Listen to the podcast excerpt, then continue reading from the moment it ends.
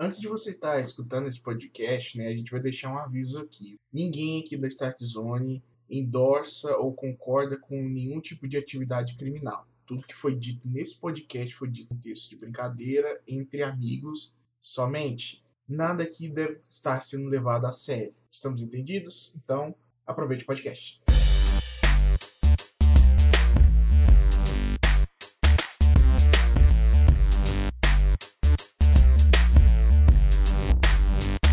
Tudo bem, aí agora eu vou... Ninguém quer falar nada, nenhum papinho, tá todo mundo de boa? Então, normalmente tem um papinho de início, né? Ubisoft, vai tomar no meio do seu cu. Pronto. Verdade, cara, né? Qual foi da Ubisoft? Eu tô muito desligado dessa história toda. Vocês conseguem resumir isso em poucas palavras? Ou é algo complexo? Não, a Ubisoft ela fez um trailer de um Tom Clancy em que, no trailer, basicamente existe... Tá rolando uns protestos por conta de alguma coisa que a gente não sabe lá no jogo. O pessoal fala de protesto de corrupção e tal. Só que aí existe uma empresa maligna por trás desses protestos que estão controlando assim a galera. E o símbolo dessa empresa é aquele punho do Black Lives Matter.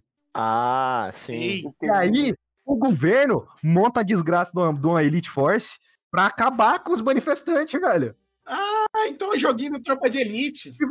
E você vai jogar com a Elite Force lá. É o famoso, não quero política no joguinho, só se concordar com essa política aí. Se eu concordar, tudo bem, vai botar. Exatamente. Não, a galera do não quero política no joguinho vai adorar esse. É. Aí quem que vai matar lá os manifestantes? É o Sam Fisher, que é CIA, é aquela caveira lá do BOPE. Não, peraí.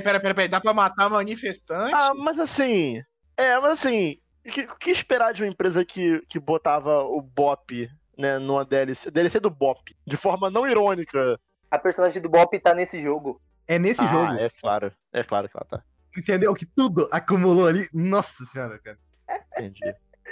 É complicado. É complicado produzir conteúdo sobre a Ubisoft depois disso. É, então. Eu não tenho vontade nenhuma de cobrir nada. Assim, eu já tenho uma limitação, que assim, eu faço... a minha regra pessoal é...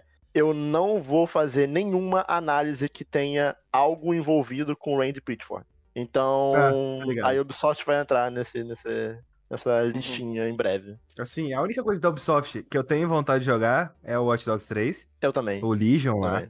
Porque, assim, o discurso do jogo é que literalmente você tá partindo contra o governo, então...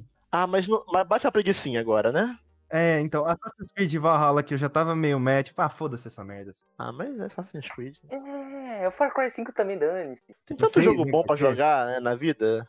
Gente, eu tô jogando pela primeira vez a série Atelier Risa. É coisa maravilhosa. A série Atelier é coisa linda. Muito melhor que qualquer jogo da Ubisoft aí, então não precisa jogar. Uma camiseta. Quer jogo bom? Esquece a Ubisoft. Não precisa. Rafael, pode ir. Caraca. Ó, top isso, hein? Ubisoft nunca mais. Mandar nada. Já teve o início lacração aqui, então podemos começar. Esse podcast não é lacre free. Não é lacre free. Seja bem-vindo ao Hub, o podcast onde todos os assuntos se encontram. Eu sou o Rafael e eu estou aqui com... Skypiea. Pedrão. Super militante dessa porra. E verdade, o nosso querido convidado pela primeira vez, se apresente, por favor. Olá, sou o Daniel, Rio de Janeiro, Splitcast. Opa, Rio de Janeiro cai fora. eu queria cair fora do Rio de Janeiro, eu não tenho essa opção. Pensa pelo... Cara, o Brasil é o único lugar que você pode comemorar de morar no Rio de Janeiro, até porque não existe Rio de Janeiro em outro lugar, mas você pode comemorar de morar no Rio de Janeiro e não morar no Sul, cara. Ah, mas não sei, não tem que botar muito na balança aí o que vale a pena. Você prefere crime organizado ou nazista? Pelo menos é organizado. Eu odeio coisa desorganizada. Nazismo é uma coisa muito desorganizada. É, né? Ah, velho, eu passo pano mesmo. Porque se foda, traficante é o que há. Os caras provê as coisas que o governo não dá, velho. Cocaína. Velho. Teve uma mega operação da Polícia Federal lá contra o PCC. A justiça, ela bloqueou, tipo, 250 milhões de reais. Mano, os caras do PCC tava pagando auxílio emergencial pros brothers deles dentro da cadeia, mano. Que coisa. Cara, bolsa cigarro. É os traficantes pagando auxílio emergencial. É muito doido, velho. É muito doido. É por isso que os caras aqui é tipo um Peaky Blinder no governo do Brasil, cara. É por isso, criminoso cuida dos seus. Assim, eu diria que o único jeito de derrubar o governo do Rio de Janeiro e acabar com as corrupções seria o crime organizado se organizar mais ainda e derrubar a porra das milícias, derrubar o governo e formar uma porra de um país separado. Olha que lindo, cara, é muito velho. Doido, cara. É o crime organizado, mais organizado ainda. É não, isso aí. Imagina só, ao invés de polícia, você ter o comando vermelho pra te proteger. Ninguém vai mexer com você. Assim, realmente. Não me parece uma boa ideia. Assim, não sei. Posso, não sei. Não me parece uma boa ideia. Eu posso estar errado também, né? Eu não vivo no Rio de Janeiro pra saber. Eu não tenho uma opinião formada sobre isso. Inclusive, tudo que vocês estiverem falando aí, eu quero que deixe aqui pro né? É registrado que eu não sei se eu concordo. Mas ele não sabe se discorda também. Não, que isso. Não tem problema. No início do podcast a gente coloca um disclaimer. Aquela mensagem padrão. Se vocês quiserem fechar uma parceria com nós aqui, tá ligado? Pra proteger a gente, estamos felizes aí. Patrocina nós. 5 minutos de cast, comando vermelho, patrocina nós. Lacração, comando vermelho, patrocina nós. E Paulo Ubisoft. Ok, quem é que quer fazer a primeira indicação aí? Eu já indiquei o comando vermelho. A primeira indicação é o comando vermelho. Não, o Rafael já indicou a morte do Stan Lee, agora ele tá indicando o comando vermelho. Teve o podcast de quando o Stan Lee morreu. O Rafael, então, a minha indicação, não, pera, a morte do Stan Lee. Aí, tipo, indicou a morte do Stan Lee. Não, era uma homenagem, só que eu falei errado, que a gente tá acostumado a falar indicação, né? Eu falei, não, a indicação é a morte do Stan Lee. É a morte do Stan Lee. Eu recomendo a morte do Stan Lee. Não, talvez não tenha sido uma boa frase. É. Foi. Mas foi um bom podcast. Oi, vamos lá, quem vai falar o primeiro assunto? Esperamos começar dessa vez. Recentemente, nós aqui do Start Zone recebemos da Cold Symmetry Mortal Shell. Esse caso eu contei na live de Mortal Shell pro Rafael. E a gente já tinha pedido aqui do jogo e tinha sido recusada. Ah, ele foi otário. Lembrei. Rafael querendo dar spoiler. Enfim. Não, eu não dei spoiler, é muito vago. Você é otário toda hora. Você também tem um número bom de não, continua, meu Deus do céu. Vai logo, vai logo. Não vai. Vai, vamos, estamos no horário aqui, ó. Estamos no horário, vamos lá. E o que aconteceu? A gente não tinha chance de receber aqui. O Pepper já tinha me deixado claro. A gente negaram aqui. Ele falou, provavelmente a gente não vai receber mesmo se a gente pedir de novo. Aí eu cheguei. Eu aluguei Mortal Shell. Eu paguei R$25. Eu aluguei de um mês de Mortal Shell. Passou meia hora. Passou meia hora. Não, passou uma hora, basicamente. Eu já tava lá, com o jogo no PS4, pá, certinho. O Skypiea chega. Recebemos Spirit Fair. Eu, que legal. E Mortal Shell também. Ai, velho, essa história é tão revoltante que até o cachorro no Pedrão aí tá latindo. Eu fiz literalmente o Pedrão queimar dinheiro, velho. Mas assim, não sabia. Não é culpa minha, a gente realmente não tinha recebido. Aí eu falei pros caras, a gente viu um podcast aí, vai fazer uns reviews, vai fazer uns negócios. Os caras mandaram, então.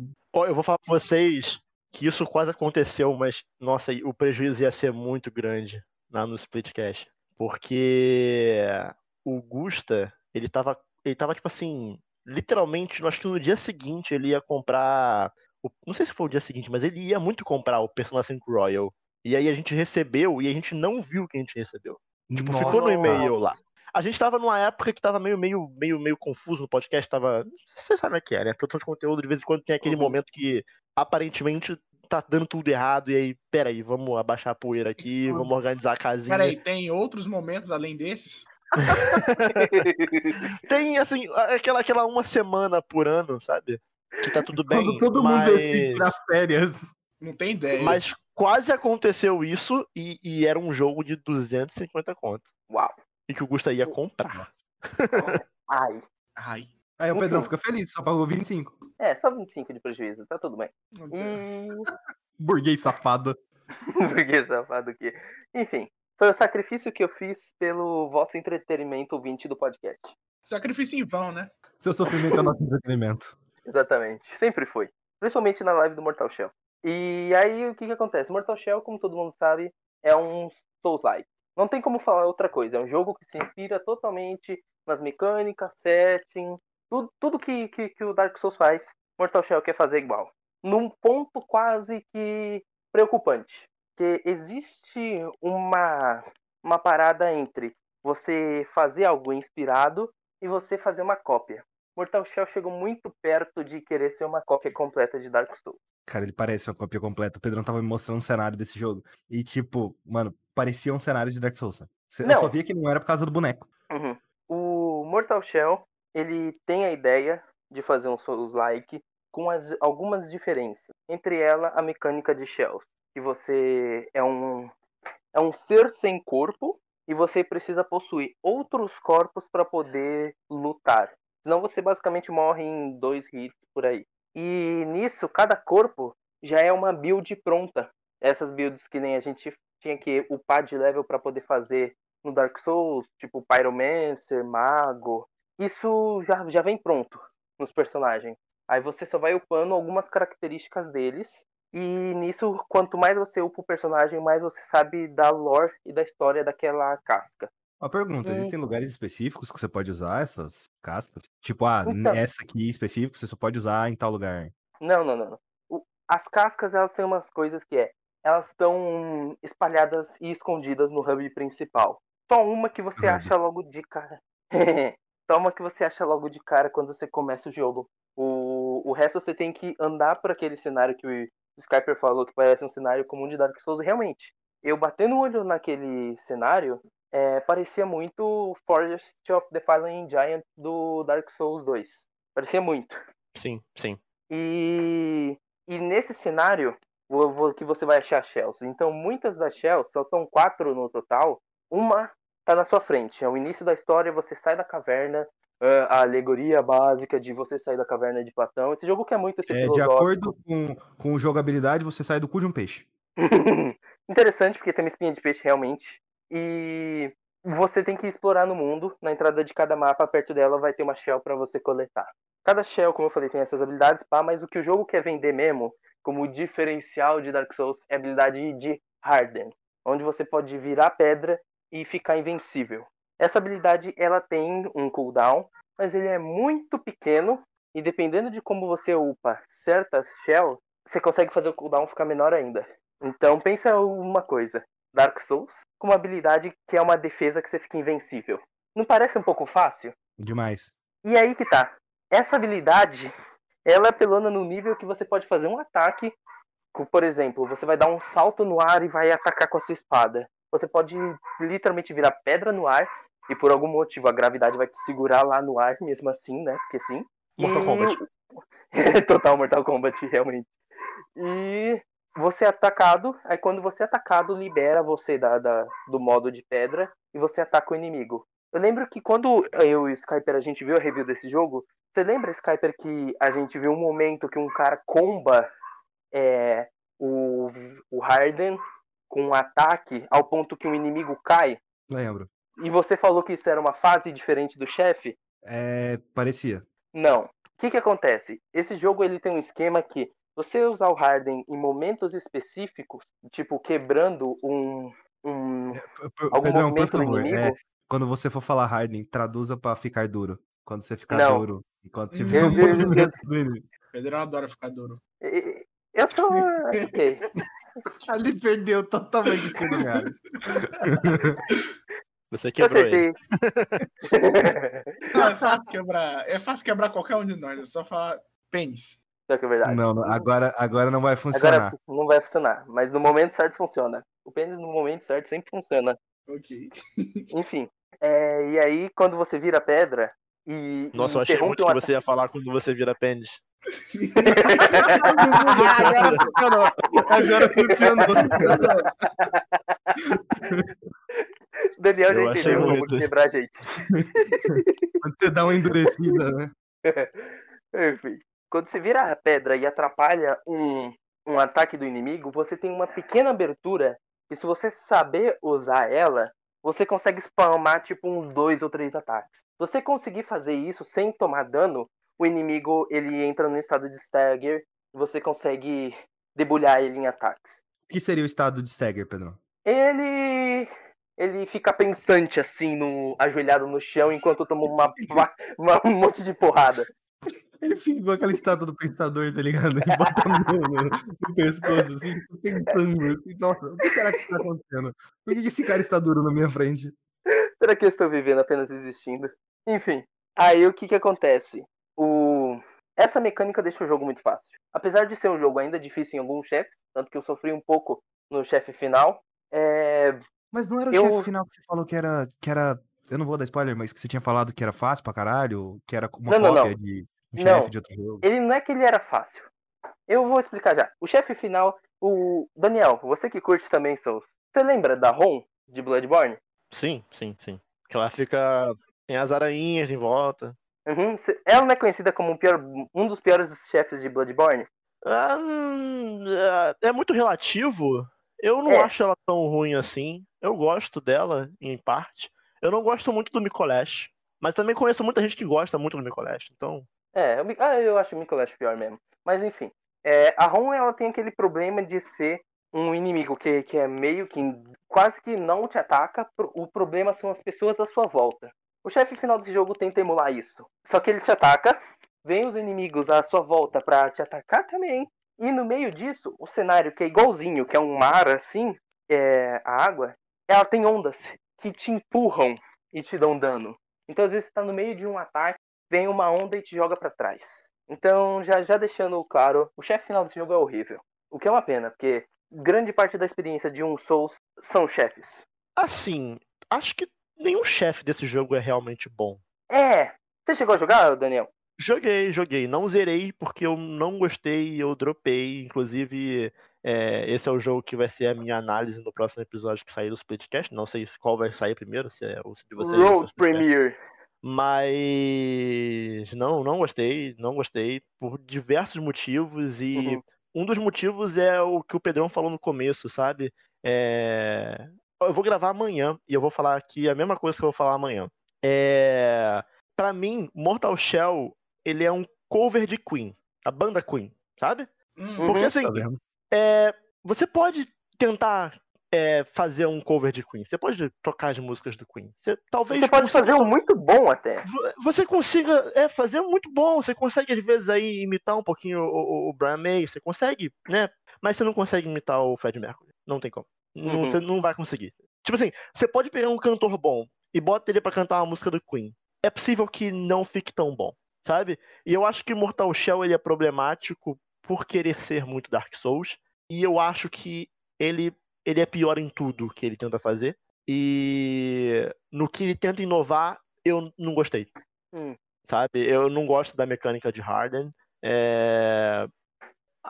As Shells é um conceito interessante, porque meio que é uma simplificação do conceito de build, o que é algo legal, levando em consideração que é um estúdio pequeno, que seria difícil você fazer uma quantidade de builds que nem o Dark Souls tem. Então eu acho que é uma saída boa, mas eu ainda queria que tivesse mais shells, sabe? Eu acho que o jogo, eu acho que o jogo, por tentar ser um Dark Souls, que é um jogo feito por um estúdio gigante, com centenas de pessoas, eu acho que ele peca. Ele peca porque é inevitável a comparação. E é injusto a comparação. Sabe? Então o jogo ele muitas vezes tenta fazer você, por exemplo, quando você termina uma das dungeons do jogo, você tem que voltar tudo, sabe? Não tem como, não tem tipo... Eu acho essa ideia boa. Não tem um atalho que você volta pro começo, ou então um teleporte. Teleporte eu não gosto muito não, mas normalmente eu gosto que o design do mundo seja interligado, que nem o começo do Dark Souls 1, pré-Orlando. Mas eu acho... não sei. Pra mim parece uma enrolaçãozinha, sabe? Essa questão que você falou é uma das ideias que eu gosto desse jogo. Que tem esse conceito que você vai matar... Tem alguns chefes secundários e tal. Mas basicamente o jogo tem 3 chefes principais que você tem que matar e trazer as vísceras deles de volta pra um NPC. E acontece que quando você pega essa víscera, ele dá um... O jogo toma uma certa de liberdade de mudar um pouco o level design. De colocar alguns inimigos mais difíceis, de bloquear algumas áreas, ou de simplesmente algumas portas que não, você não conseguia abrir, agora você consegue abrir. Existem alguns pequenos atalhos que eles colocam lá. Então, eles mudam o level design para... Você vai enfrentar inimigos mais difíceis, se você enfrentar eles, você vai ganhar mais XP, ou você sai correndo deles, torcendo para não tomar uma porrada, porque eles vão estar todos eles nas suas costas, e entregar logo a tal da víscera. Só que tem uma coisa que, quando você sai da área do chefe e volta pro hub principal, ele tá todo mudado. Ele tá com uma espécie de neblina, e tem inimigos mais mortais que te atacam meio que na surdina, que fazem mais armadilhas, que dão mais dano, e aparecem alguns chefes que, no meio do caminho, chefes secundários que não apareceriam se você não tivesse com aquela víscera carregando. Então, o jogo tem algumas ideias interessantes nesse meio termo de voltar tudo, mas eu concordo com o Daniel que nem sempre a execução é tão boa. Você chegou a jogar aquele mapa lá, ele é todo meio estranho, feito de obsidiana, que tem os teletransporte? Eu vi, mas não joguei. Ok. Assim, eu vi em live, mas não cheguei nessa parte. Então, eu acho que ele é o mapa que faz isso da melhor forma. Porque ele coloca inimigos muito mortais e muito fortes, e você tem aquele negócio, você tem que traçar uma estratégia para voltar de eu vou matar os inimigos que me atiram com uma besta, para eles não poderem me acertar enquanto eu tô correndo, mas os caras do martelo eu não vou tancar, por causa que senão os caras à minha volta vão me alcançar e me matar de uma vez. Então tem todo aquele negócio de eu tenho que ter o tempo exato para matar certos inimigos e correr para um teletransporte e ir para outra área. Eu acho que nesse mapa ele faz muito bem, mas nos outros mapas eu concordo que é uma parada que, principalmente no mapa do fogo. O mapa do fogo ele é o pior para mim. Eu acho que não é nem um pouco inspirado, é só uma masmorra ali. E voltar atrás é muito fácil. Voltar com a víscera é muito fácil naquele mapa. Então, simplesmente não achei legal. Em suma, tipo, eu acho que Mortal Shell tem boas ideias. Eu acho que se o estúdio quisesse continuar lapidando os conceitos que eles têm, as ideias que eles têm, eles podem continuar fazendo algo muito bom. Porque eu não sei se você concorda, Daniel, mas a maioria dos jogos que, tirando Nioh e talvez The Surge 2, mas a maioria... jogos que tentam fazer um jogo parecido com Dark Souls, fazer um Souls-like, a maioria é tudo uma porcaria. Incluindo Lords of the Fallen, que é um lixo. Sim. Então, eu acho que esse jogo já faz melhor que a maioria. Mas sabe o que eu acho? Eu acho que os dois exemplos que você usou, The Surge e o Nioh, eles utilizam conceitos básicos dos jogos da From Software, mas eles utilizam isso como uma base e constroem em cima. Eu acho que a maior parte tenta copiar tudo como se fosse uma fórmula mágica. E na maior parte das vezes as pessoas acabam não entendendo o que torna um jogo da From Software bom, sabe? Não é pela dificuldade, sabe? Jogos difíceis tem vários, e às vezes eles são horríveis. Mas eu acho que é interessante quando eles utilizam uma base do jogo e constroem algo em cima. Por exemplo, Hollow Knight faz isso. E ele é um jogo que, assim, ele utiliza conceitos básicos de Dark Souls e é outra parada, sabe? O Salt and Sanctuary também é um jogo que faz isso. Por coincidência, eu citei dois jogos no 2D, mas que tem conceitos parecidos, sabe? Então eu acho que é legal quando eles pegam sua base. The Surge tem novos conceitos, Nioh também tem novos conceitos, você chegou a citar. Tem vários jogos, assim. E, assim, eu não joguei Dark Souls, joguei muito pouco. Eu basicamente falo que não joguei porque foi quase nada. E de tudo que eu vi nesse jogo, e que eu vi pessoas falando, é tipo, essa é uma cópia mal feita de Dark Souls. Eu não acho que seja mal feita. Eu só acho que comparar ele a Dark Souls é quase covardia, porque Dark Souls, principalmente o primeiro, eu sou uma pessoa que, eu gosto de todos os três Dark Souls, mas eu acho que o primeiro, ele foi o que tem mais em suma tudo melhor, sabe? Ele sabe fazer, o level design dele é muito bom, a forma que ele é interligado é perfeita. Os chefes, a lore, eu acho que o Dark Souls 3 ele é o pacote. O Dark Souls 1 é um pacote completo. E comparar. O jogo se coloca nessa posição de querer ser. Exato. A culpa esse não é do jogador, a culpa é do jogo. Sim, ele faz um Souls-like muito parecido com o Dark Souls. Extremamente. Eu acho que eles têm uma boa base ali. Mas eu concordo, esse jogo ele é mediano. Qual que é a história desse jogo? Então, é um problema, porque eu acho que a história desse jogo beira o adolescente descobrindo filosofia, sabe? O adolescente... Pensa naquele adolescente que começou a assistir Rick and Morty e descobriu o niilismo. Nossa, você fez o pior exemplo do mundo. Nossa, isso. Matou. Mortal Shell. A história desse jogo, você é uma casca vazia que você é mandado para um mundo pelo qual você não pertence. E nesse mundo, basicamente, ele é opressor e todo mundo fala dos deuses, de seres incríveis, e que todos eles falam como certas pessoas, elas ascenderam de sua forma simples e se tornaram deuses, e se tornaram importantes. E basicamente você vai de chefe em chefe matando chefes, porque você quer entregar essas vísceras para um cara que basicamente ele tem a ilusão que se ele ascender e se tornar um deus, ele vai ser algo, ele vai ser mais do que ele é, uma simples forma decrépita. E eu sinto que esse jogo, ele quer se passar por sutil, mas ele chega num ponto que se você tem uma área do jogo que você pode ativar um hard mode, que é você entra numa forma de obsidiana que é hit kill, e abandona todas as suas shells. Você nunca pode usar shell. E se você fizer isso, você ganha um troféu chamado Nihilista. Nossa, cara. Mano, tem um troféu chamado Nihilista, cara. Puta que pariu. A história desse jogo é isso. Você tá controlando uma forma que é única, que não é daquele mundo, mas é o único que tem a possibilidade de ascender e se tornar um deus. Mas você tá vendo todas as pessoas à sua volta traçando um objetivo que você não se importa, um objetivo que não é teu, e tudo que você quer fazer é sair desse mundo e não ascender. Então, cara, ele quer criar uma dicotomia, ele quer criar alguns temas assim, falando, não, ó, Dark Souls era sombrio. Ele tinha alguns temas filosóficos. Ele tinha Soler. Olha, Soler, ele ficava triste, depressivo e se voltava contra você por causa do sonho dele e porque o sonho dele levou ele à perdição. Da hora. Arco do Soler é muito bom. Vamos tentar fazer algo parecido? O problema é esse. O problema é que Mortal Shell foi feito por fã de Dark Souls. E o fã de Dark Souls é horrível. O fã de Dark Souls, ele não entende Dark Souls. Entende? Ele fica, não, você tá jogando errado. É difícil, e é bom porque é difícil. E esse jogo não é difícil? Dark Souls, sei lá, é tipo fã de Jesus, sabe? Não é tão legal. Esse é o pior, velho. Eu concordo. Mas Jesus, nosso brother aí, a gente chamou ele pra um maconheiro, filho da puta do caralho. Não, peraí, eu tô falando do Jorge Jesus. Não, acho que vocês entenderam errado. Assim, ok. Primeira parte do xingamento do Rafael. O Rafael tem uma história complicada com o outro Jesus lá.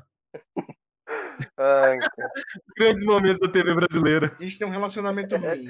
Ainda bem que é isso, cara. A história de Mortal Shell é uma bagunça, de verdade. Eu acho a história desse jogo ruim pra caramba.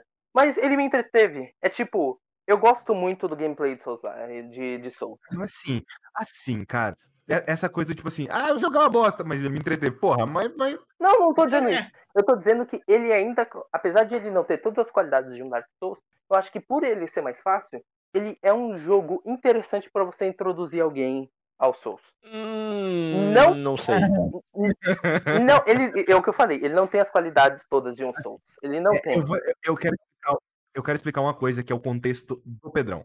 O Pedrão, ele tem um PS4. O Pedrão, ele não tem um PC. Muitos desses Souls que ficam saindo, mal saem pra console. A maioria deles não saem pra console. A maioria deles o Pedrão não jogou. Toda vez que ele vê algum jogo Souls-like assim, saindo pra console, ele vai correndo atrás pra jogar. Na grande maioria das vezes é uma merda. Exato. Só que por ele ter acesso à maioria desses jogos, logo pra ele é tipo, Mortal Shell é legal. Não tô dizendo isso. Eu já discordo daí. Tanto que... Não, assim, o meu problema maior é com a questão de indicar pra uma pessoa que não jogou Dark Souls ou Mortal Shell. Aí eu não sei se concorda. Eu acho que por ele ser mais fácil, ele tem o básico de algumas mecânicas ali de Dark Souls. Você morrer, dificuldade, ou itens de cura... Status, aqueles status de veneno, maldição, papá. Mas por que alguém jogaria Mortal Shell ao invés de ir direto pra Dark Souls? Exato. É, então, aí que tá. Dark Souls é muito bom, mas eu acho que pra um certo tipo de pessoa, existe esse certo tipo de pessoa. Que esse jogo tipo é muito difícil. Porque, por exemplo, minha namorada não sabe jogar videogame, ela não sabe jogar nada. Ela foi jogar Fall Guys e ela tava tendo dificuldade, sabe? Não, sim. Não. Aí que tá. Entendeu? Na verdade, eu tô pensando além da dificuldade, sim, né? Porque, por exemplo, há um tempo atrás eu tava fazendo o review de um... É um JRPG que é do PS Vita, só PS4, que é o Is Memories of Cell Zeta, que saiu uma versão... né, um remaster, né, do PS Vita para PS4. E assim, ele é um JRPG bem simplificado em diversas mecânicas, a história é mais contida, mas ele não é tão bom assim. E aí eu lembro que acho que foi a Thaís, eu acho, que ela me perguntou se era um bom jogo para indicar para alguém que tá começando a jogar JRPG. E eu falei que não sei se o mais simples é sempre a melhor porta de entrada, sabe? Uhum. Porque talvez por ser muito simples, a pessoa às vezes não se encante com... Às vezes, o lado bom do negócio é a complexidade, sabe? Sim, às vezes o lado positivo. Eu acho que eu concordo com você. E não sei se sempre a simplicidade quer dizer uma boa porta de entrada, sabe? Eu acho que assim... Principalmente porque, tipo... A maioria das pessoas que eu vi não gostaram de Mortal Shell, acharam o jogo muito chato, esse tipo de coisa. Foram poucas as pessoas que... Eu acho que eu vi só o Pedrão que gostou. Não, eu vi mais pessoas que gostaram, mas... Assim, existem... A maioria das pessoas que eu vi não gostaram do jogo, sabe? E eu sei que você pegar um jogo que a maioria das pessoas não gostaram e colocar pra alguém... Então, é meio... Sim. Não. Sabe? Repensando nisso, eu pensei mais por causa de não indicar, tipo... o primeiro dislike de alguém, mas para aquelas pessoas que acham Dark Souls muito difícil, tá aí uma versão muito mais simplificada, mas mesmo assim eu acho que, eu acho que Mortal Shell não tem o encanto que a pessoa precisaria para se prender. Sabe qual o jogo que eu acho que se encaixa nisso aí, que eu já até citei? Pênis. Não é assim que faz. Não é assim que faz. Mas o Hollow Knight... O Hollow Knight é um jogo que ele é um jogo difícil, em certas partes. Ele tem mecânicas ali de um Dark Souls. E eu acho que ele vai ensinar para a pessoa a lidar com a morte como uma mecânica de aprendizagem. Uhum. Eu acho que isso, para mim, é o essencial para você conseguir jogar Dark Souls. Isso, eu dropei Hollow Knight. Okay. Sim, Pedrão, você falou aí de indicar pra uma pessoa. Cara, você sabe qual que é o meu história com Dark Souls? Eu joguei 2 horas do primeiro Dark Souls, assim, e... Daniel, essa é uma história muito vergonhosa para o meu currículo gamer, mas você sabe que lá no primeiro trecho lá do Dark Souls, você pega uma espada, né? Uhum. Sim. Aquela espada quebrada. Então, você tá com a espada quebrada e você pega uma outra espada. Ok. Depende da classe. Eu esqueci de equipar, fiquei 3 horas na primeira área. Ah, tu ficou lá enfrentando o Island Demon pra sempre. Uhum. É. Ok. Até que eu vi a cagada que eu fiz, mas depois eu não voltei pra jogar, porque a Xbox 360 eu tinha preguiça de jogar nele. E aí... Não, e tipo, Hollow Knight já foi outra história, porque eu... Assim, eu acho Hollow Knight interessante, mas eu sinto que no momento eu não tava na vibe, sabe? Então, o que eu penso é o seguinte, quando você falar, talvez o Mortal Shell seria um bom soul-like pra indicar pra alguém. Você acha que eu gostaria de Mortal Shell, Pedro? Se eu jogasse? Não. Eu vou ser sincero. Aquilo que eu falei, sendo sincero... Esquece essa merda. Esquece essa merda, vamos mudar de assunto logo, que ó, já deu... Tamo no relógio, Pedrão, tamo no relógio. Acabou. Mortal Shell, medíocre. Divertiu o quanto precisava. Ele poderia ter falado isso desde o início.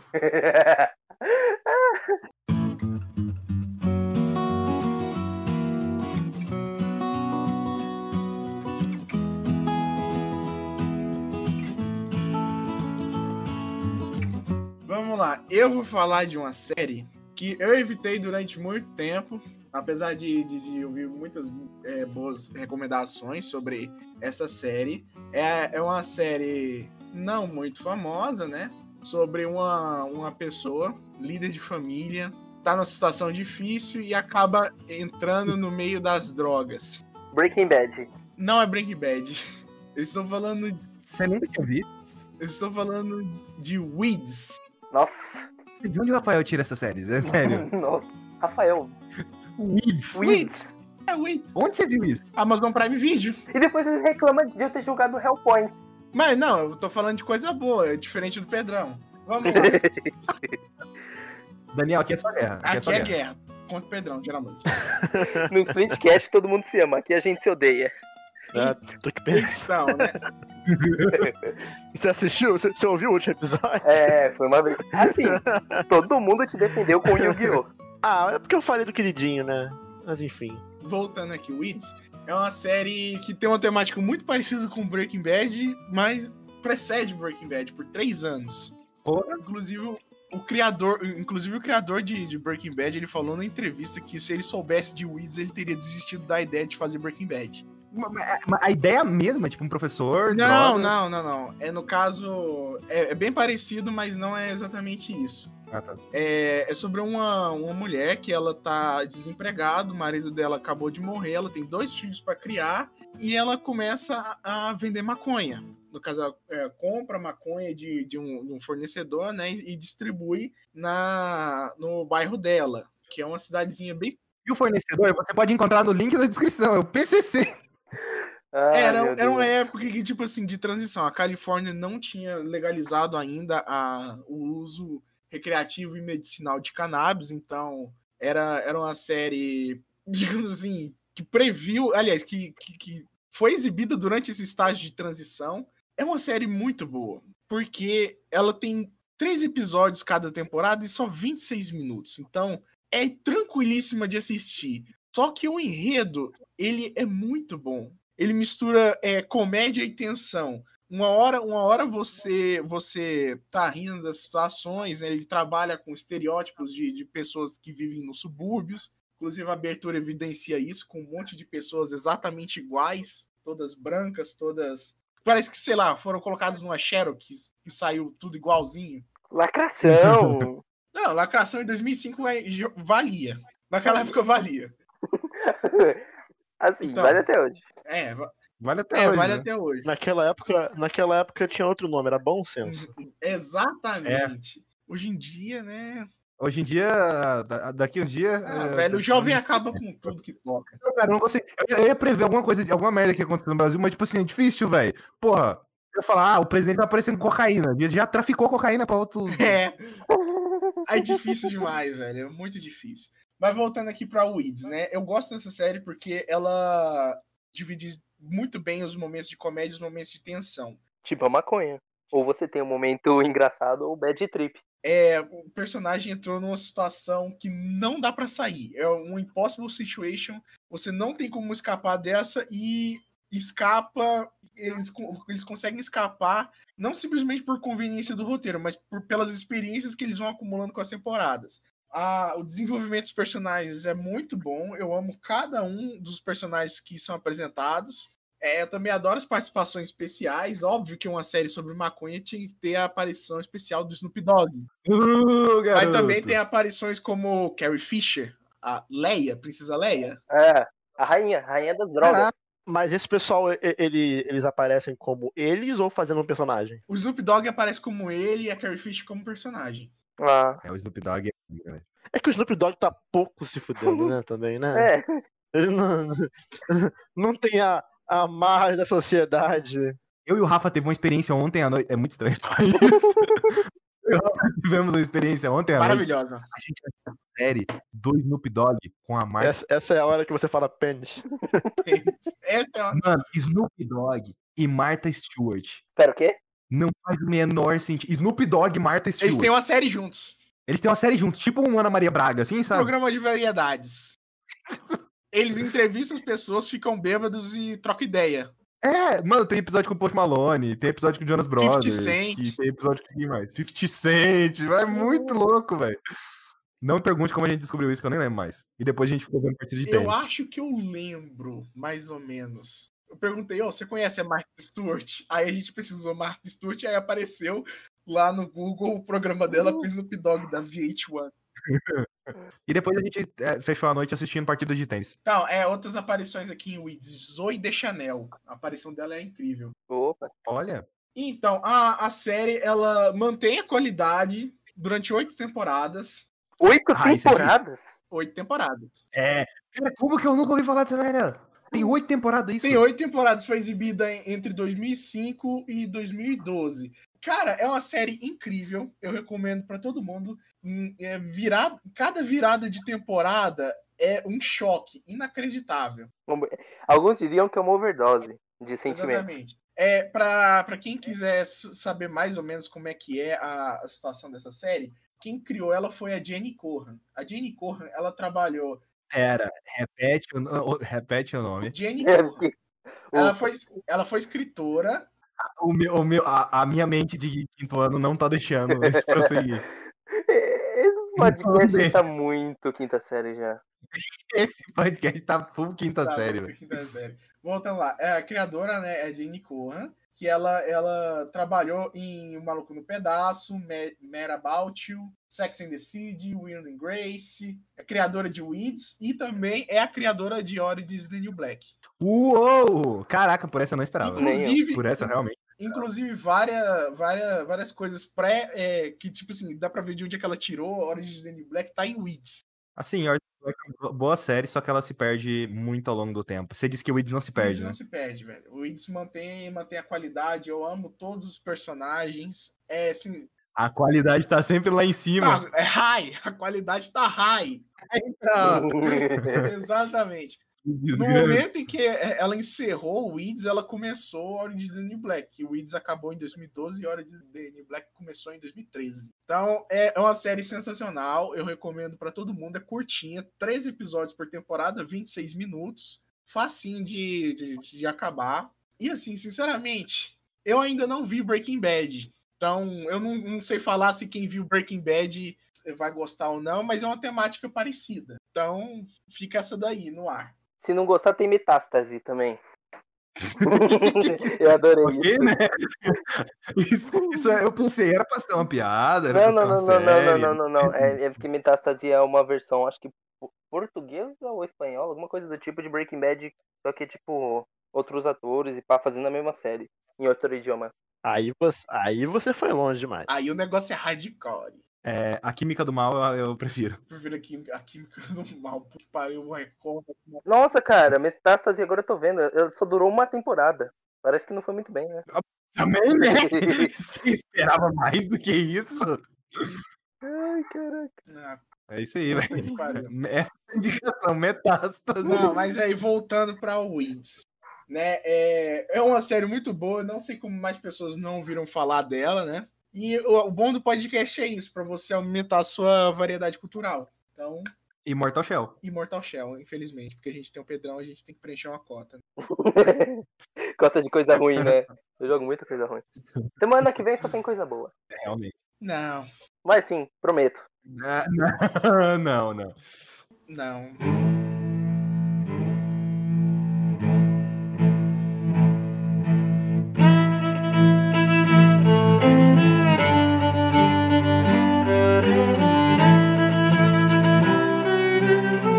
Daniel, então, já que estamos falando de coisa boa, vamos falar de mais coisa boa? Bora, porque o Mortal Shell me cansou. Porque eu tomei coragem, foi uma coragem que eu demorei anos pra tomar. Eu tô prevendo um sorriso. Eu respirei fundo e, na verdade, já faz alguns meses que eu tô começando a consumir tal obra. Mas agora eu meio que... Agora tá indo. E agora vai até não sei quanto. Daqui a 3 anos eu termine. Mas eu estou lendo /vendo One Piece. Ai! Eu sabia. Não, na minha cabeça eu fiquei só assim. Ou ele vai falar de One Piece ou ele vai falar de Doctor Who. Ele vai falar de One Piece ou ele vai falar de One Piece. Vai falar de Doctor Who. One Piece, porra! Mano, o que você tá achando, velho? Cara, eu comecei lendo no mangá, porque eu tava numa época no segundo semestre do passado, que foi quando eu comecei a ler, que eu tava muito ocupado, né? Eu tava trabalhando e estudando, então me sobrava pouco tempo. E aí, entre uma atividade e outra, eu li um capítulo do mangá, e assim foi. Eu li no mangá até digamos que todo o primeiro arco de East Blue eu li no mangá. Depois a gente entrou na pandemia, eu fiquei um tempo sem ler, porque meio que aquele meu tempo entre uma atividade e outra meio que acabou morrendo, e eu meio que perdi o hábito de parar só pra ler, sabe? E eu comecei a ler Alabasta, né? Entre uma ida ao banheiro e outra, né? Mas aí eu decidi, pô, vamos ver o anime, né? Dizem que o anime é mais arrastado, mas assim, não tô com pressa. Então, vamos ver o anime. Estamos em quarentena mesmo, né? Então... e cara, assim, eu tô gostando muito, muito, muito, sabe? No momento, eu quero falar de alguns arcos em específico, mas só pra situar, até pra não tomar spoiler sem querer aqui, mas eu tô no começo do arco de Skypiea, então já passei por Jaya e estou ali em Skypiea. Ah, eu parei aí. Eu estou no episódio em que eles fazem a aprovação com o cara da arbola. Um dos sacerdotes do deus Enel, que usa as bolas lá que ficam flutuando no ar. E, cara, assim, One Piece, como toda obra gigantesca, tem altos e baixos, né? Não tem como você manter uma constante de vários episódios bons. Eu também estou pulando alguns fillers também, isso é importante dizer. Mas eu estou gostando no geral. Falando de cada arco, Romance Down foi... né? Só pra introduzir ali a história, achei interessante. É legal, eu acho que introduz bem a história. É divertido, é legal. É o do palhaço, né? Na verdade, do palhaço eu acho que é Orange Town, não? Nossa. É o segundo. O segundo que é Orange Town. Que eu tô aqui com a lista aqui de arcos abertos na minha frente. Romance Down vai do capítulo 1 ao 7. É só tipo, uma parte do primeiro volume. Então eu acho meio difícil ser a parte do bug. A introduçãozinha mesmo. Ah, aquela parte lá que ele tá com o menino, Marinha, aquele arco lá, né? Isso. Então, é o do Zoro e tal, que tem aquele moleque, aquele cara que tem o machado. É o Helmepo, né? Eu não lembro. Mas... primeiro arco, legal. Mas até aí, beleza, tá só introduzindo a história. Orange Town, né? Que é o primeiro arco maiorzinho. Eu achei legal. Também, né? Não tinha me pegado ainda. Villa Syrup foi um que eu vi parte no anime e parte no mangá. É o do Usopp, né? Só comentar um pouco aí de Orange Town. Orange Town eu acho muito interessante porque você vê o formato que o Oda começa a fazer nos arcos posteriores. Ele vai apresentando os ajudantes ali do vilão que aparece bem depois. E aí o vilão, o Luffy, não consegue dar conta de ir pra cima daquele vilão que seria o Bug, e aí ele precisa arranjar um jeito, e o Luffy, ele sempre tá fora de combate, na maioria das sagas, quase em todas as sagas o Luffy tá fora de combate por algum motivo aleatório. É aquela parada, né? Você tem um protagonista muito forte, você precisa botar ele distante da batalha pra dar tempo de ter batalhas secundárias até que ele chegue pra enfrentar o chefão final. Porque se botar o Luffy logo contra os capanga, não vai durar 3 segundos. E aqui você vê a estrutura exata do que acontece. É tipo, o Zoro vai pra cima de um, o Luffy vai pra cima do outro e eles estão lutando ali. E basicamente isso acontece. Você vê, essa estrutura ela é usada em quase todo One Piece e depois o Oda ele começa a subverter essas estruturas. Quando você olha Alabasta e olha o Orange Town, tipo, por mais que eu ia falar isso. Alabasta pra mim é tipo, é isso aí, bem feito pra caralho. Eu acho isso muito foda. Eu acho isso muito foda, pô. Perceber o quanto que o Oda evolui. Porque, se eu não me engano, o Oda ele só tinha escrito, tipo, 2 ou 3 edições antes de One Piece, velho. Quase toda a evolução do Oda, que na verdade era tipo um One Piece, só que um pouco diferente. Quase toda a evolução do Oda é dentro de One Piece. É bizarro pensar que, tipo, ele ficou com uma única obra durante 20 anos. Mais que 20 anos, velho. Isso é bizarro. É a mente dele, né? One Piece é o Oda. Né? Eu acho muito bizarro isso e eu quero muito que ele termine essa obra. Eu não sei se ele tá triste, mas pô, eu fico meio, cara, o cara tá trabalhando muito tempo nisso, deixa o cara descansar, pelo amor de Deus, gente. Não, Erley, que é um ouvinte nosso, ele tava acompanhando e ele fica enchendo meu saco pra eu ficar acompanhando mangá, mas eu não sou muito fã de ficar acompanhando mangá, porque depois eu esqueço a próxima edição, eu leio dessa semana e esqueço a próxima. Eu leio dessa semana e esqueço a anterior. Não tem como eu esquecer a próxima, porque eu não li ela ainda. E ele tava falando que, tipo, velho, tá tudo caminhando pro final, mas tá caminhando pro final de forma perfeita, sabe? Uhum. E eu acho que o One Piece, ele vai ser... quando terminar, ele vai ser uma das melhores obras já feitas, assim, tipo, geral, sabe? O One Piece, ele tem pouco arco ruim. Eu não gosto de Skypiea. Eu realmente não gosto de Skypiea. Skypiea até... teve trecho de... A única saga de One Piece que eu pulei episódio foi Skypiea. Eu nem cheguei em Skypiea. Assim, eu tenho muito medo de como vai terminar One Piece. Porque, assim, primeiro vamos apresentar One Piece, né? É uma obra sobre o Monkey D. Luffy, que é o protagonista, e basicamente ele quer ser o rei dos piratas, por certas influências de pessoas que ele conhece quando criança, mas ele tem essa vontade de se tornar um pirata e viajar o mundo e sair por aventuras. E eu acho que, assim, essa parte dele em busca de aventuras é uma parada que eu demorei um pouco para entender as motivações do Luffy, tanto que teve uma vez em Alabasta que... Eu não vou entrar muito em detalhes, mas, assim, digamos que no arco de Alabasta eles tinham que ir para algum local o mais rápido possível para evitar uma situação. Só que o cara vilão que estava causando aquilo estava em outro lugar.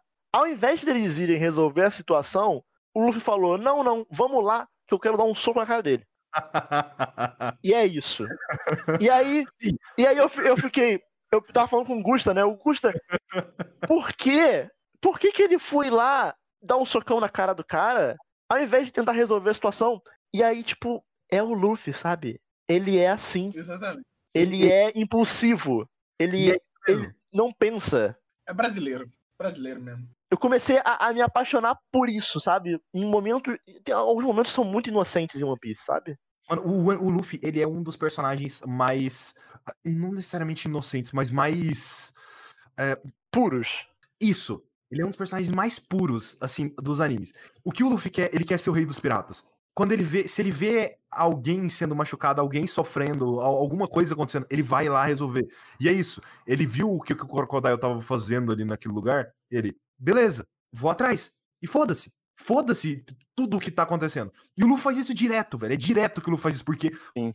Pra ele, além de ser uma aventura, ele nem se importa muito em ficar conhecido nem nada, mas ele quer que as pessoas fiquem felizes. Não, ele acha legal, quando chega uma nova recompensa, ele fica, caralho, que foda, ó, 100 milhões, sabe? Ele acha muito maneiro, só que não é o objetivo dele. Tanto que, se você for ver, o arco de Skypiea que eu tô agora, tipo assim, eles querem ir na ilha que tem nas nuvens. Qual a motivação? Porque sim, sabe? Eles querem. Porque o Luffy falou que é uma aventura legal. Ele quer porque deve ser legal. Ele quer visitar. É uma ilha do céu, pô. Quem que não quer ir na ilha do céu? E é isso. Essa é a motivação do Luffy One Piece, sabe? A ilha tá no caminho da aventura deles. Ele tá no caminho pra ele ser o rei dos piratas. E ele tipo, cara, tem uma ilha no céu, vamos passar lá. Chegando lá, ele vê que tem um monte de treta. E ele vira e fala, cara, não vai ficar assim, sabe? Eu vou resolver essa treta. Porque ele começa... O Luffy, quando ele começa a ver as injustiças do lugar. E eu ia falar que, assim, existem algumas pessoas no mundo que são boas, sabe? E essas pessoas, quando veem injustiça, elas param pra resolver aquilo. E esse é o Luffy. O Luffy é exatamente desse jeito. Se ele vê alguma coisa, ele para na hora e vou resolver aquilo. É por isso que ele literalmente... Cara, tem muitos momentos que o Luffy simplesmente toca o foda-se e fala, eu vou pro esse cara, quero fazer isso. Os melhores momentos de One Piece é quando o Luffy fica puto. Nossa, é demais. Tanto que, assim, eu acho que... como eu tava falando, a Vila Syrup eu achei ok, legal. Baratie achei interessante, mas ainda não me pegou.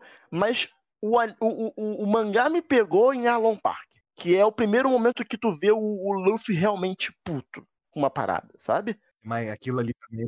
Tem dois momentos em Arlong Park, um que é mais famoso, né, que é todo aquele caminho pra Arlong Park, com Overtaken tocando, e aquilo ali, beleza, icônico, mas eu acho que tem um outro momento em Arlong Park, que poucas pessoas falam, que é o Luffy quebrando a sala de mapas.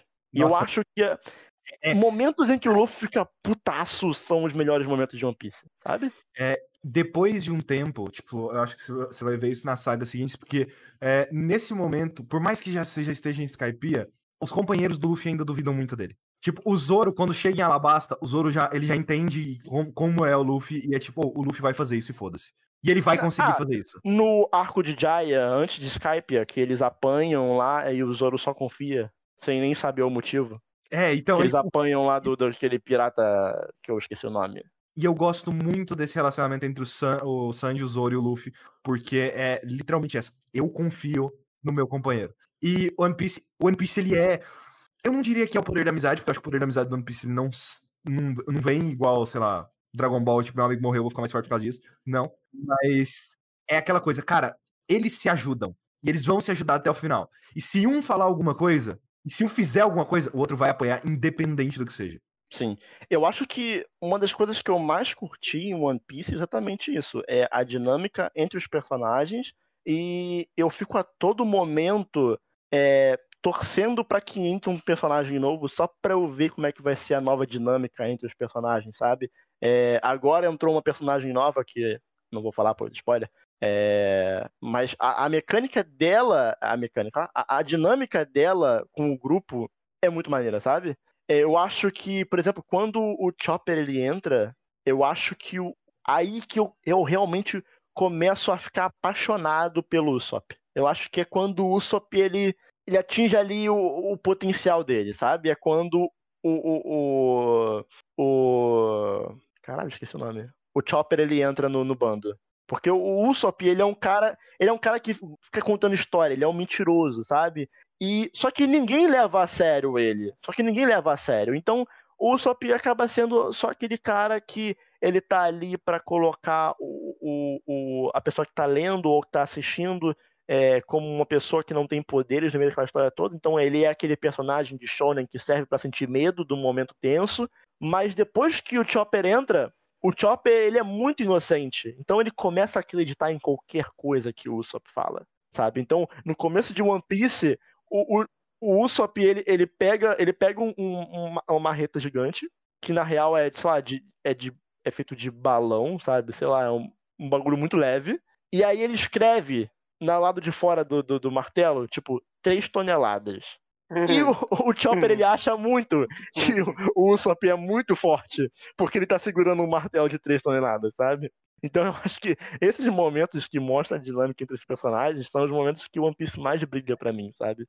É engraçado, né? Que... o Chopper, ele também é um ser extremamente inocente, só que a inocência dele, tipo, poderia ficar repetitivo pelo Luffy também ter essa inocência, só que a inocência do Chopper, ela é diferente, sabe?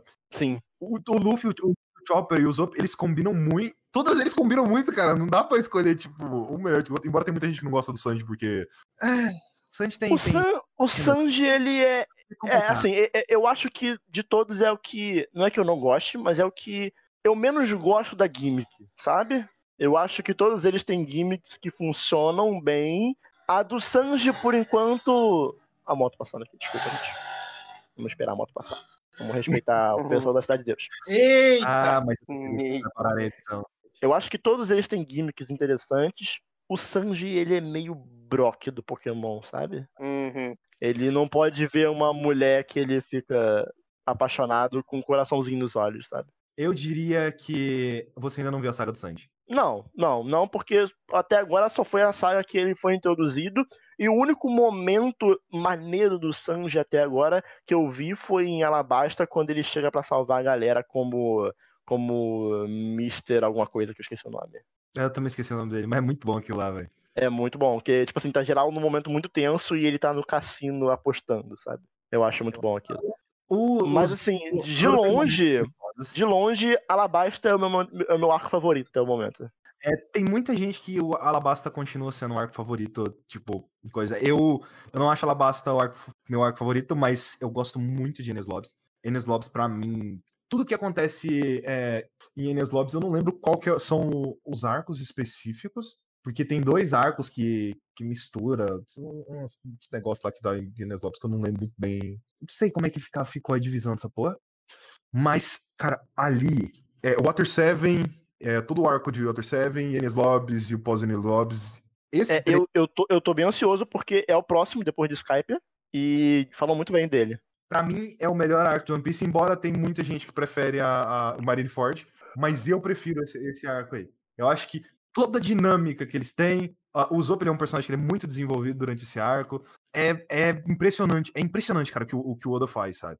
Tipo, os novos personagens que são introduzidos, cara, é bom demais, eu adoro One Piece, cara, eu adoro One Piece. One Piece é o melhor anime de todos os tempos, e quem falar que não é, tá errado. Eu não sei, eu tô acompanhando ainda. É muito difícil você colocar o One Piece numa lista de, tipo, melhores animes, porque é muito complicado você comparar o One Piece com um anime de 24 episódios, sabe? Por exemplo, eu acho que o meu anime favorito da vida é Shikatsu wa Kimi no Uso, né? Your Lie in April. Mas como é que você compara o One Piece com Your Lie in April? Eu acho que são categorias diferentes. Por exemplo, no Emmy, no Globo de Ouro, eles têm categorias separadas para série e minissérie. Watchmen é uma minissérie. Por exemplo, sei lá, Friends é uma série, que ela é recorrente, várias temporadas. Acho que deveria ter as subcategorias nos animes, alguma coisa assim, pra ajudar a gente. Assim, mas mesmo assim, animes grandes... Tem em premiação. De animes grandes, One Piece é o melhor disparado, mas muita coisa do que o One Piece faz... Cara, existe um episódio de One Piece, cara, existe um episódio que eu fiquei tão triste, velho. É um episódio. É um personagem que é introduzido naquele episódio. Aquele episódio ele me deixou tão triste, me deixou tão pra baixo, velho. Como eles introduzem aquele episódio, eu tava tipo, quase chorando. Eu nem lembro se eu chorei naquele episódio. Chorou. Eu já chorei já algumas vezes. Aquilo foi tanto. Não, é algo tão simples. É um roteiro tão simples. Cara, é sério, é um episódio. Não tem a ver com uma saga gigante.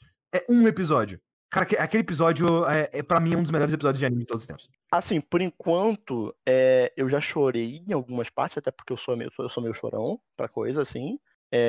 Se tem um personagem chorando na tela, eu já fico lacrimejando um pouco, independente do motivo. Mas, por enquanto, o momento que eu tive que parar, porque eu realmente chorei, foi final de Alabasta. Que eu acho que, assim, nossa, quando acabou Alabasta, aí eu falei, porra... Talvez One Piece seja realmente muito foda.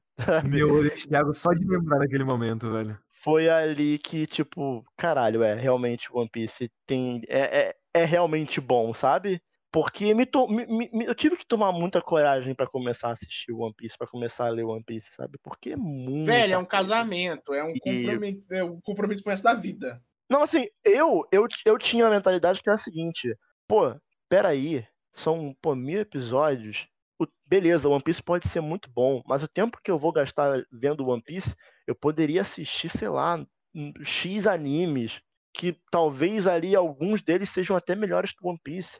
Só que eu acho que é uma experiência diferente, sabe? Não é uma experiência qualquer de assistir anime. One Piece você meio que vive um pouco aquilo, sabe?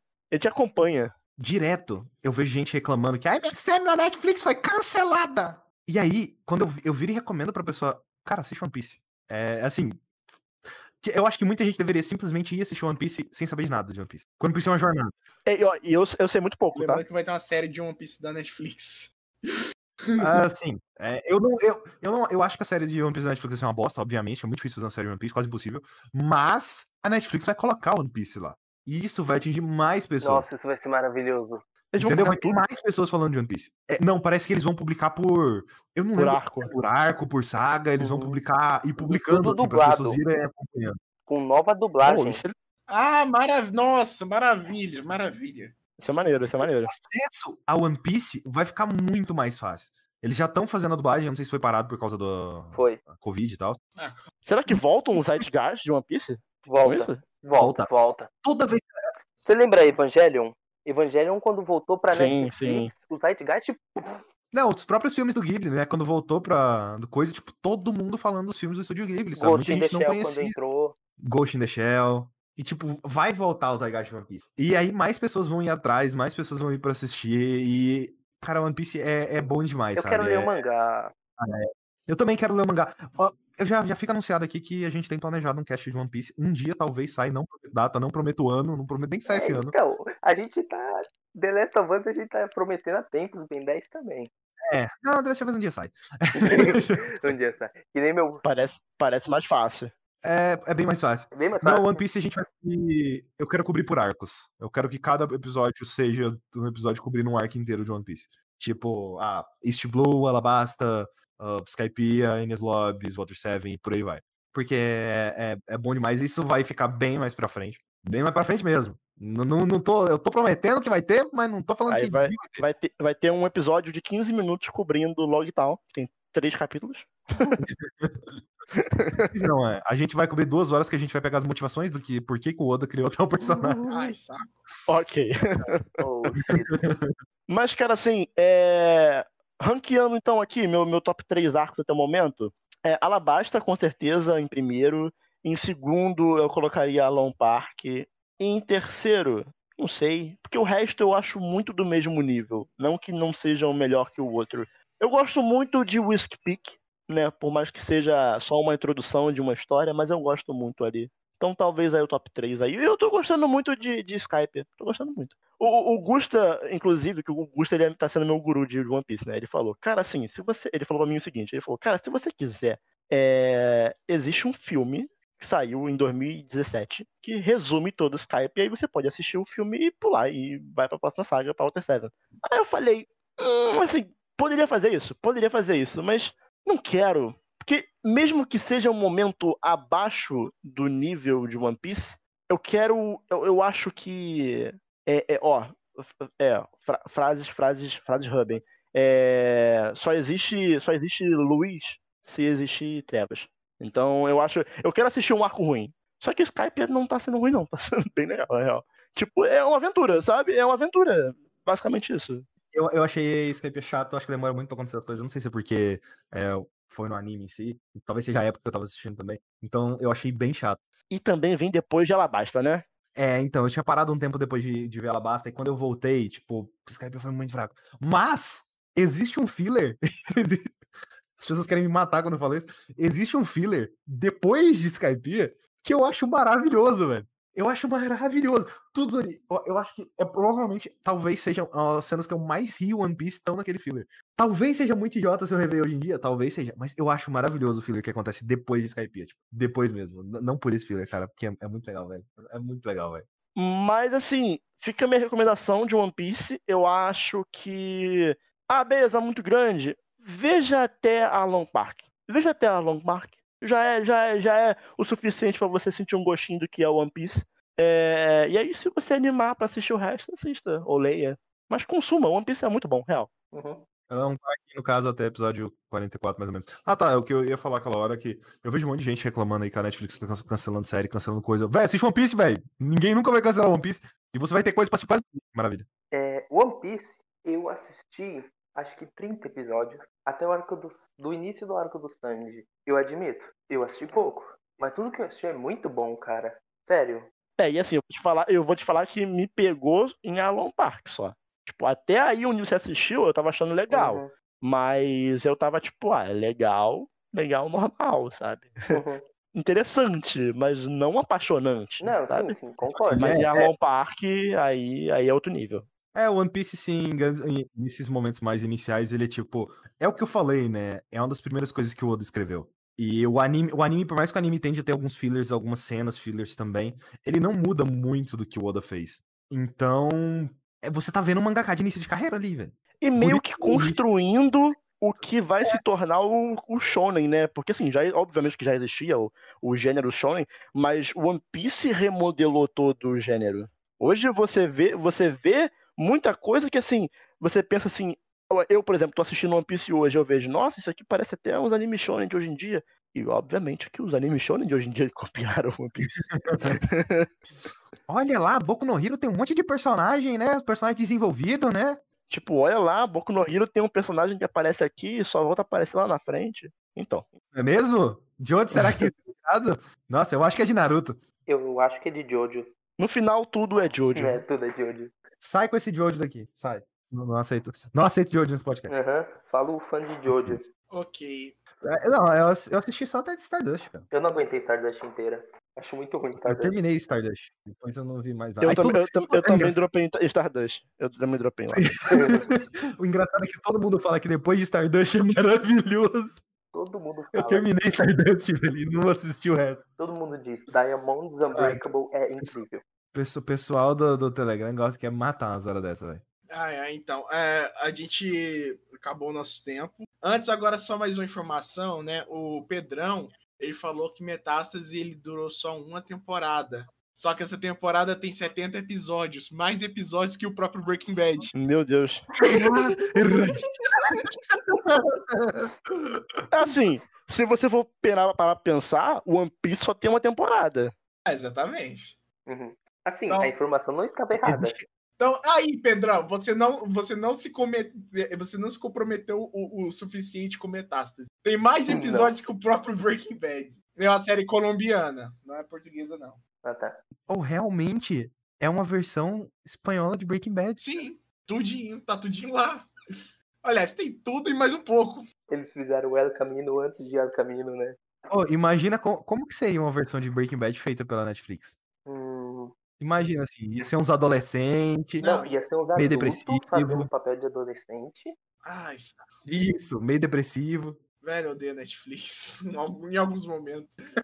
Em alguns momentos, sinceramente, eu deu. Tipo, quando eu anuncio um Barraca do Beijo, eu entendo, mas, tipo assim, é só coisa de adolescente. Você lembra quando fizeram aquela série que era adaptando o universo nórdico pra uma galera adolescente? Ragnarok. Isso. Nossa, Ragnarok, velho. Vamos ver um bagulho de deuses aqui, Deus sai na porrada, meu irmão, tá ligado, velho? Você bota lá e tipo... Eu acho que é o seguinte, eu acho que o que a gente tem que entender pra parar com essa frustração na vida é que a gente não é mais o público-alvo de nada. Eu não sei, eu tenho 21 anos. Eu tenho 20 anos, né? Não, eu tenho 24, mas não, a gente não é mais, acabou, é tipo 18 abaixo, sabe? Ah, peraí. É a galera que vai pedir pros pais pra comprar coisas. Peraí. Eu lembrei de uma coisa que eu quero falar que não chegou a existir. Eu sou pai que compra coisas, mas eu não sou pai. E eu não tenho dinheiro pra comprar coisa. Eu lembrei de uma coisa incrivelmente maravilhosa que nunca existiu, que é uma recomendação pra vocês pesquisarem a história, que é Gotham High, que é o Bruce Wayne indo pro colegial com os vilões de Gotham. Rafael gosta de coisas com high, né? Não gosto, mas tipo assim, eu queria ver essa porra só pra ver se era uma merda. Porque tipo assim, ia ter um triângulo amoroso entre a Bárbara Gordon e a Mulher Gato. Eu só queria aí deixar a contraindicação. Tem uma série da Netflix que ela passou do ponto, que basicamente ela sexualiza crianças na série, então... Qual? Chama Cute. Cute, sabe? Cute de fofinho. Eu lembro do Lion do Central. Caralho, bater palma pra essa série. O Lion do Central. Então claramente a gente sabe que ela tá errada, não é mesmo? Vamos cancelar a Netflix. O bom de cancelar a Netflix. Literalmente dá pra cancelar mesmo. Exatamente, dá pra cancelar mesmo a Netflix. Aí, a todo mundo em conjunto. Vamos fazer um cancelamento em conjunto. Cancela a Netflix. Não é uma série, é um filme. Mano, o negócio tá no nível. Eu não sabia que era tão assim, não. Eu mandei pra vocês. O link da imagem vai estar no post do podcast. Assim... Não, tá errado, não, velho, não, puta que pariu, não. Tá muito errado. Não. Melhor que você ver no canal de gravação? Puta, ainda nem estreou. Okay. A Netflix, ela começa a sexualizar os adolescentes e tal, e depois... Ah, velho. Sei não, senhor Netflix. Senhora, é mulher. Assim, dito isso... Pau no cu da Ubisoft. Exatamente. O fim é o começo e o começo é o final. Exatamente, eu só tenho mais uma coisa pra falar nesse podcast. Pênis. Eu sabia. Rafael, por dentro dele. O girão, não vai funcionar. Não vai funcionar. Ah, que droga, velho. A gente tá blindado, cara. Blindagem. Tipo o jogo, uma merda lá que o Pedro trouxe. A gente tá todo blindado. Uhum. A gente ficou duro pra isso. A gente ficou dura. Exatamente. A gente ficou dura. Nosso querido convidado Daniel, tem mais alguma coisa a dizer? Eu queria agradecer pela oportunidade de participar, agradecer aí pelo papo, foi muito bom. E fica aí o meu convite aí para vocês acompanharem o Split. Maravilha. A gente vai adotar o Daniel agora, aqui na Start Zone, para toda vez que ele terminar o arco de One Piece. Eu não tô copiando nenhum podcast, tá? Não. É só uma coincidência. Uhum. Totalmente coincidência. Tá uma vez a cada quantos anos? 3 anos? Olha, eu tô assistindo 3 episódios por dia, então o Skype eu termino ano que vem. É isso aí, ano que vem que a gente traz ele pra falar de One Piece de novo. Especial Skype. Não estamos copiando nenhum podcast. Não. Eu nunca vi um podcast falar de One Piece. Não existe. Ok, maravilhoso. Antes de terminar, entra lá no nosso grupo do Telegram ou no Discord, bora trocar ideia. Segue todo mundo aqui no Twitter. Twitter tá não. Embaixo. Twitter não. Meu Twitter. Assim, o Twitter está falando merda. Meu Twitter tá abandonado, Twitter, sinceramente. O meu Twitter do Pedrão é puro lacre. Às vezes eu acho que a gente até umas garrafas d'água, assim, que é muito lacre, velho. É possível. Assim, Lacre demais. Às vezes, quando não tem lacre, eu tô falando de Alan Wake, ou tô conversando com o Stalker lá. Fiz amizade com ele essa semana. A gente fala muito de Fallout. Stalker? É, ou de Stalker Blues. Conheci essa semana aí. Por causa de... Ok, vamos trocar ideia lá no Telegram. Rafael, uhum. Tira o bot, acabou isso daqui. Eu decreto o fim dessa jornada. Avante, Comando Vermelho. Avante, Comando Vermelho. Tamo junto, PCC. Nesse final de semana que passou, nós tivemos uma tragédia enorme. O ator Chadwick Boseman faleceu aos 43 anos. Ele interpretava, dentre muitos papéis icônicos, o papel do Pantera Negra, que sem dúvida teve um impacto cultural enorme e com certeza mudou o mundo de uma maneira que ninguém poderia prever. Eu sei que a morte ela não tem um tipo de moral, ela não é justa ou injusta, ela simplesmente acontece, mas isso definitivamente a gente sente como uma injustiça enorme. Tirar algo tão precioso desse mundo. Aqui fica a nossa homenagem ao Chadwick Boseman. Nossos pensamentos e gerações estão direcionados à família. E agora, seguindo aqui, um minuto de silêncio em homenagem a ele. Muito obrigado por ter ouvido o podcast até agora. Nos vemos semana que vem.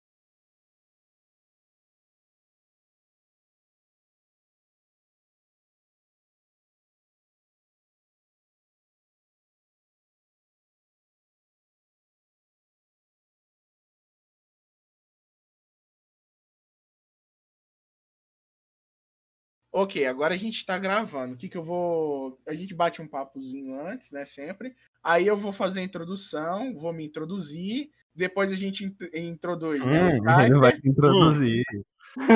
Skype, Pedrão, e aí o convidado. A gente introduz o convidado por último, né? Porque é assim. Introduz o convidado por último. É claro. Acho justo. Acho justo também. Justíssimo.